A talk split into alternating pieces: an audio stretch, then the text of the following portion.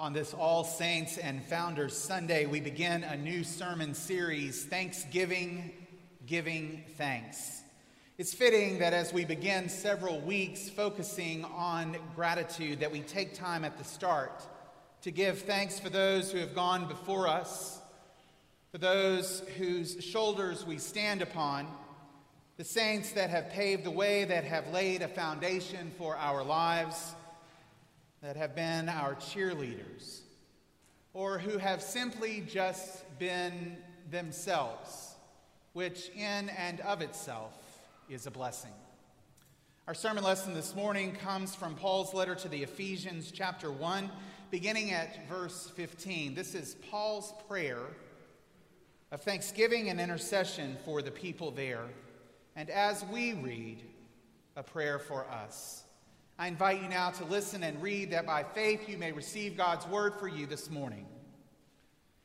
I have heard of your faith in the Lord Jesus and your love toward all the saints, and for this reason I do not cease to give thanks for you as I remember you in my prayers.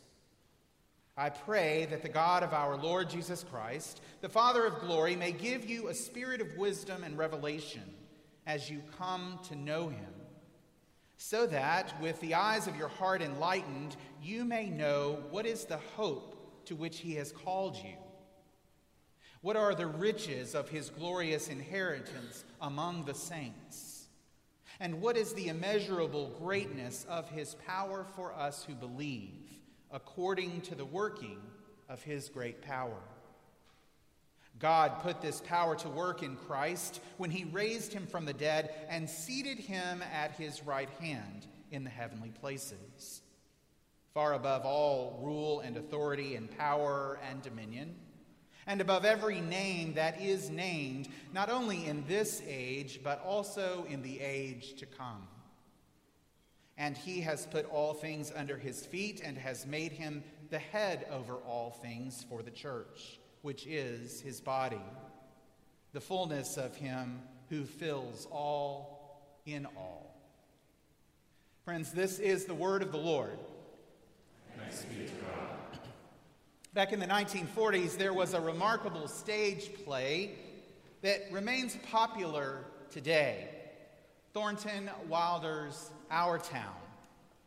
It reaches into the past of America and portrays a New England village between the years 1901 and 1913. Wilder brings to us the wind-blown hills, the plowed fields, the sound of the early train and the school bells, the quiet serenity of Grover's Corners, a tiny village in New Hampshire. We glimpse the town's untarnished life as in the first act we arrive at breakfast time and are carried through an entire day in the lives such as the milkman and the paperboy, the general practitioner and the local editor. In Act 2, called Love and Marriage, it celebrates the wedding of George Gibbs and Emily Webb. The last act takes place in the village cemetery on a windy hilltop where the people rest from the cares of life on earth. But there is a new grave for Emily. She had died in childbirth. In a strange do over, Emily is told that she can relive one day in her life. And with childish excitement, she chooses her 12th birthday. At first, it was exciting to be young again but soon the day held no joy. For now, with the knowledge of the future, it was unbearable to realize how unaware she had been of the meaning and wonder of life when she was alive. Emily says, Live people don't understand, do they? We don't have time to look at one another as Emily leaves the world of Grover's Corner to return to the company of the saints who've gone before, she bids farewell by saying, So all that was going on, and we never noticed. Oh, earth, you're too wonderful for anyone to realize you. Do human beings ever realize the wonder of life while they live it? she wonders. Paul's prayer for the Ephesians gives us that chance. It gives us an opportunity to realize the wonderful, to take in the fullness of life while we are yet still living. It is a chance for us to step back and take time to value the lives of those who've gone before and how those lives have had an impact on our own life. In early Christian tradition, saints' days began as a way to mark the anniversary of a martyr's death, his or her birthday as a saint. By the middle of the church's first millennium, there were so many martyrs that it was hard to give each one their due. And so, All Saints' Day was established as an opportunity to honor and acknowledge all the saints, known and unknown. In the Reformed tradition, All Saints' Day has a rather different focus. While we may give thanks for the lives of particular luminaries who have passed away, the emphasis is on the ongoing work of the Holy Spirit in the whole people of God, living and deceased. Rather than putting saints on pedestals as holy people set apart in glory, we give glory to God for the ordinary, the holy lives of the believers in this and in every age. It is an appropriate time to give thanks to members of the community who've died in the past year, and we also pray that by the grace of God, we will one day be counted among the faithful in God's eternal presence. All Saints' Day is a time to rejoice in all who have faithfully served God through the ages. The occasion reminds us that we are part of one continuous living communion of saints. It is a time to claim our kinship with the apostles and the prophets. It is a time to express our gratitude for all who, in ages of darkness, kept the faith for those who have taken the gospel to the ends of the earth, for prophets' voices who have called the church to be faithful in life and in service, for all who have witnessed to God's justice and peace in every nation. When we rejoice with all the faithful of every generation, it expands our awareness of a great company of witnesses above and around us like a cloud. It lifts us out of a preoccupation with our own immediate situations and the discouragements of the present.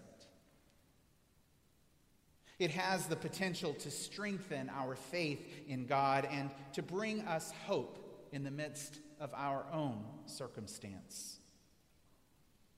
Sometimes people can find it difficult to distinguish between hope and faith, but Ephesians makes it quite clear. Our faith is in the Lord Jesus, meaning faith is entrusting our lives to Jesus today, in the present tense. Hope is about the future, about where it is that our present trust in Jesus eventually leads us.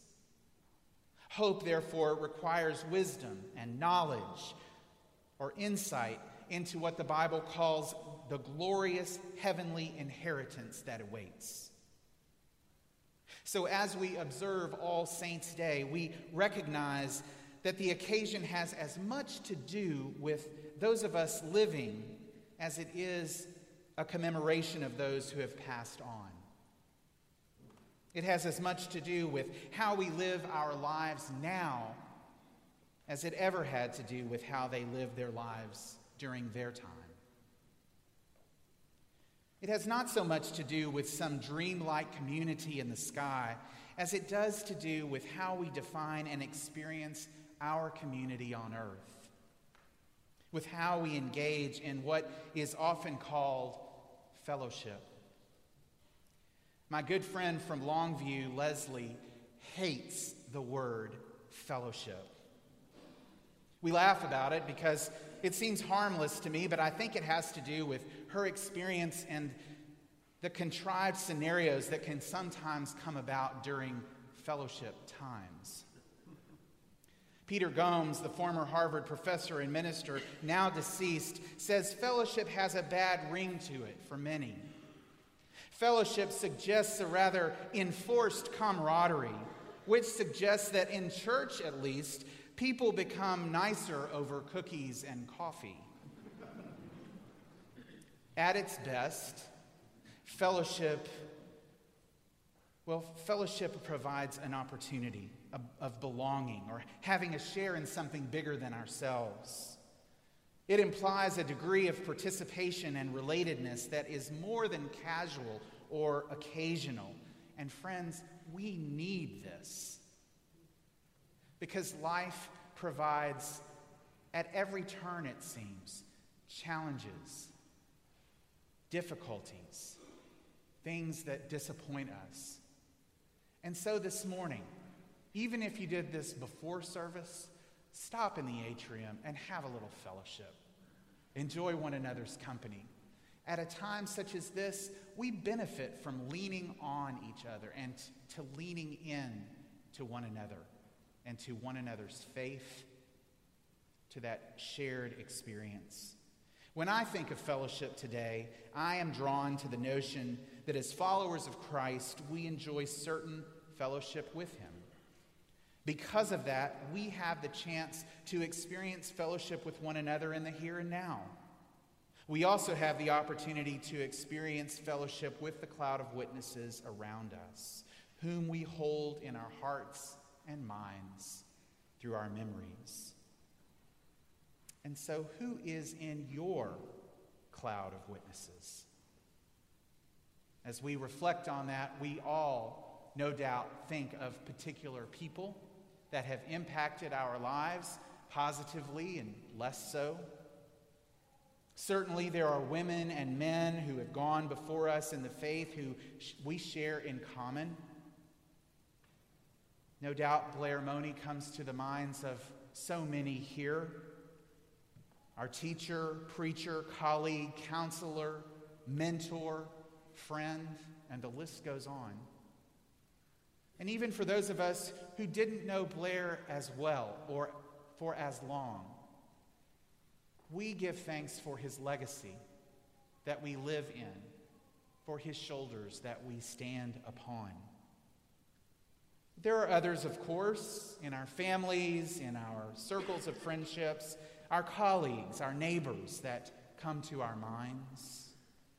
As we remember that others have persevered, we are encouraged to stay the course, to endure against all odds.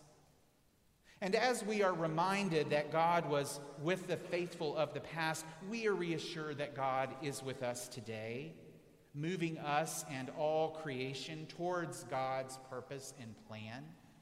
Something else that we need because if we rely solely on what we see and experience, my goodness, how miserable.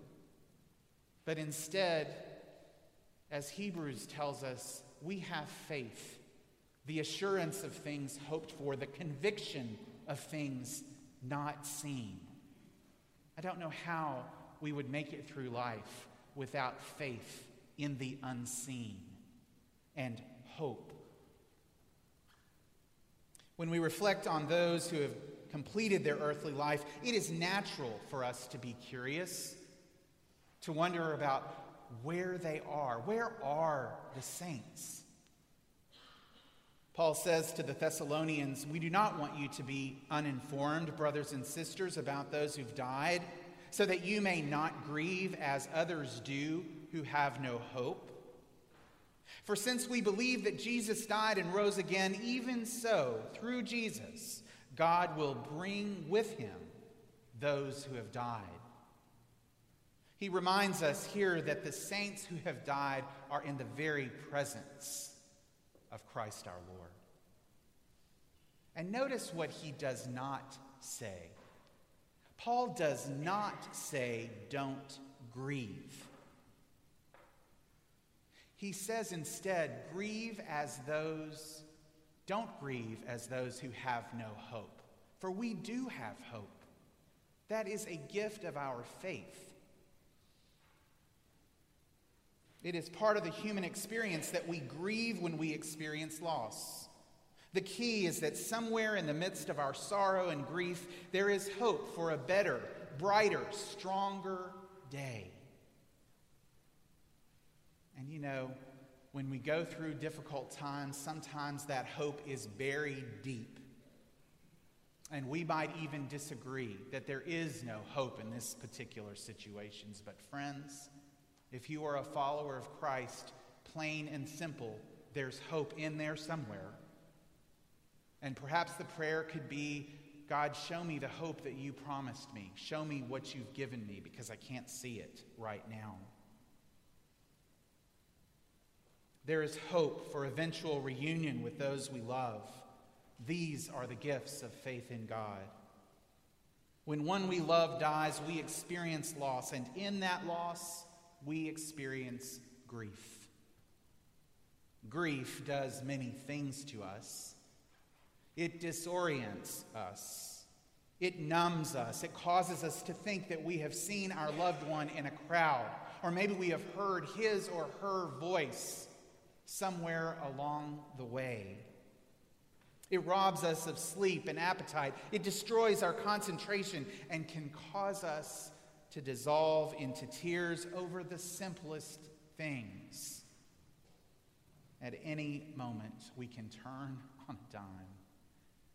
That is grief, a very human response to the death of someone beloved. How do we grieve? How is it that we go through this process? By working through it, by talking, by remembering as we remember here today, by sharing, by crying that flood of tears that seems it may never stop, or just by being. The grief experience is unique to each and every one of us. There, there are stages, but there is no set timeline. There is no right or wrong way to grieve. As younger people around me would say, you do you. You do grief that works for you. Don't be captured by what other people think should happen, like they ought to be over it by now. That's, that's malarkey. Allow yourself to go there. Allow yourself to grieve your losses. And here at Preston Hollow, we have a tradition of many different ways to help you and support you. First and foremost, all of your pastors are available and willing, and they desire, we desire to be with you, to simply sit with you, to pray with you, to make ourselves available to you. But we offer grief groups that are group support opportunities, our faith and grief luncheons, where you can gather with others who might have a a, bit of knowledge about what you are going through in your own experience as you share your stories together. But what we do not do is we do not grieve as those who have no hope. We do not do that here. Hope is something, as in Paul's prayer this morning, that we have been called to. It is a calling of the life of a Christian to have hope. I want to help you find that hope if it's buried. And we remember that hope does not disappoint. Paul writes to the Roman church hope does not disappoint because God's love has been given to us by the power of the Holy Spirit. And not only do we have hope, friends, we have God's power. Again, in the prayer, we are reminded that because of what Christ accomplished on our behalf, we have the power and the promise of everlasting life, which is our inheritance as believers and followers. I leave you this morning with these words from a declaration of faith from many years ago. In the death of Jesus Christ, God's way in the world seemed finally defeated. But death was no match for God. The resurrection of Jesus was God's victory over death. Death often seems to prove that life is not worth living, that our best efforts and deepest affections go for nothing. We do not yet see the end of death. But Christ has been raised from the dead, transformed, and yet the same person. In his resurrection is the promise of ours. We are convinced the life God wills for each of us is stronger than the death that destroys us.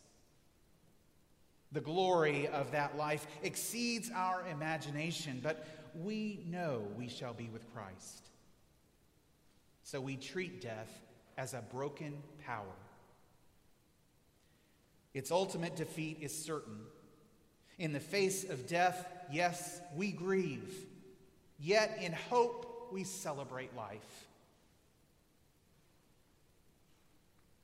No life ends so tragically that its meaning and value are destroyed. Nothing, not even death, can separate us from the love of God in Christ Jesus our Lord. May it be so.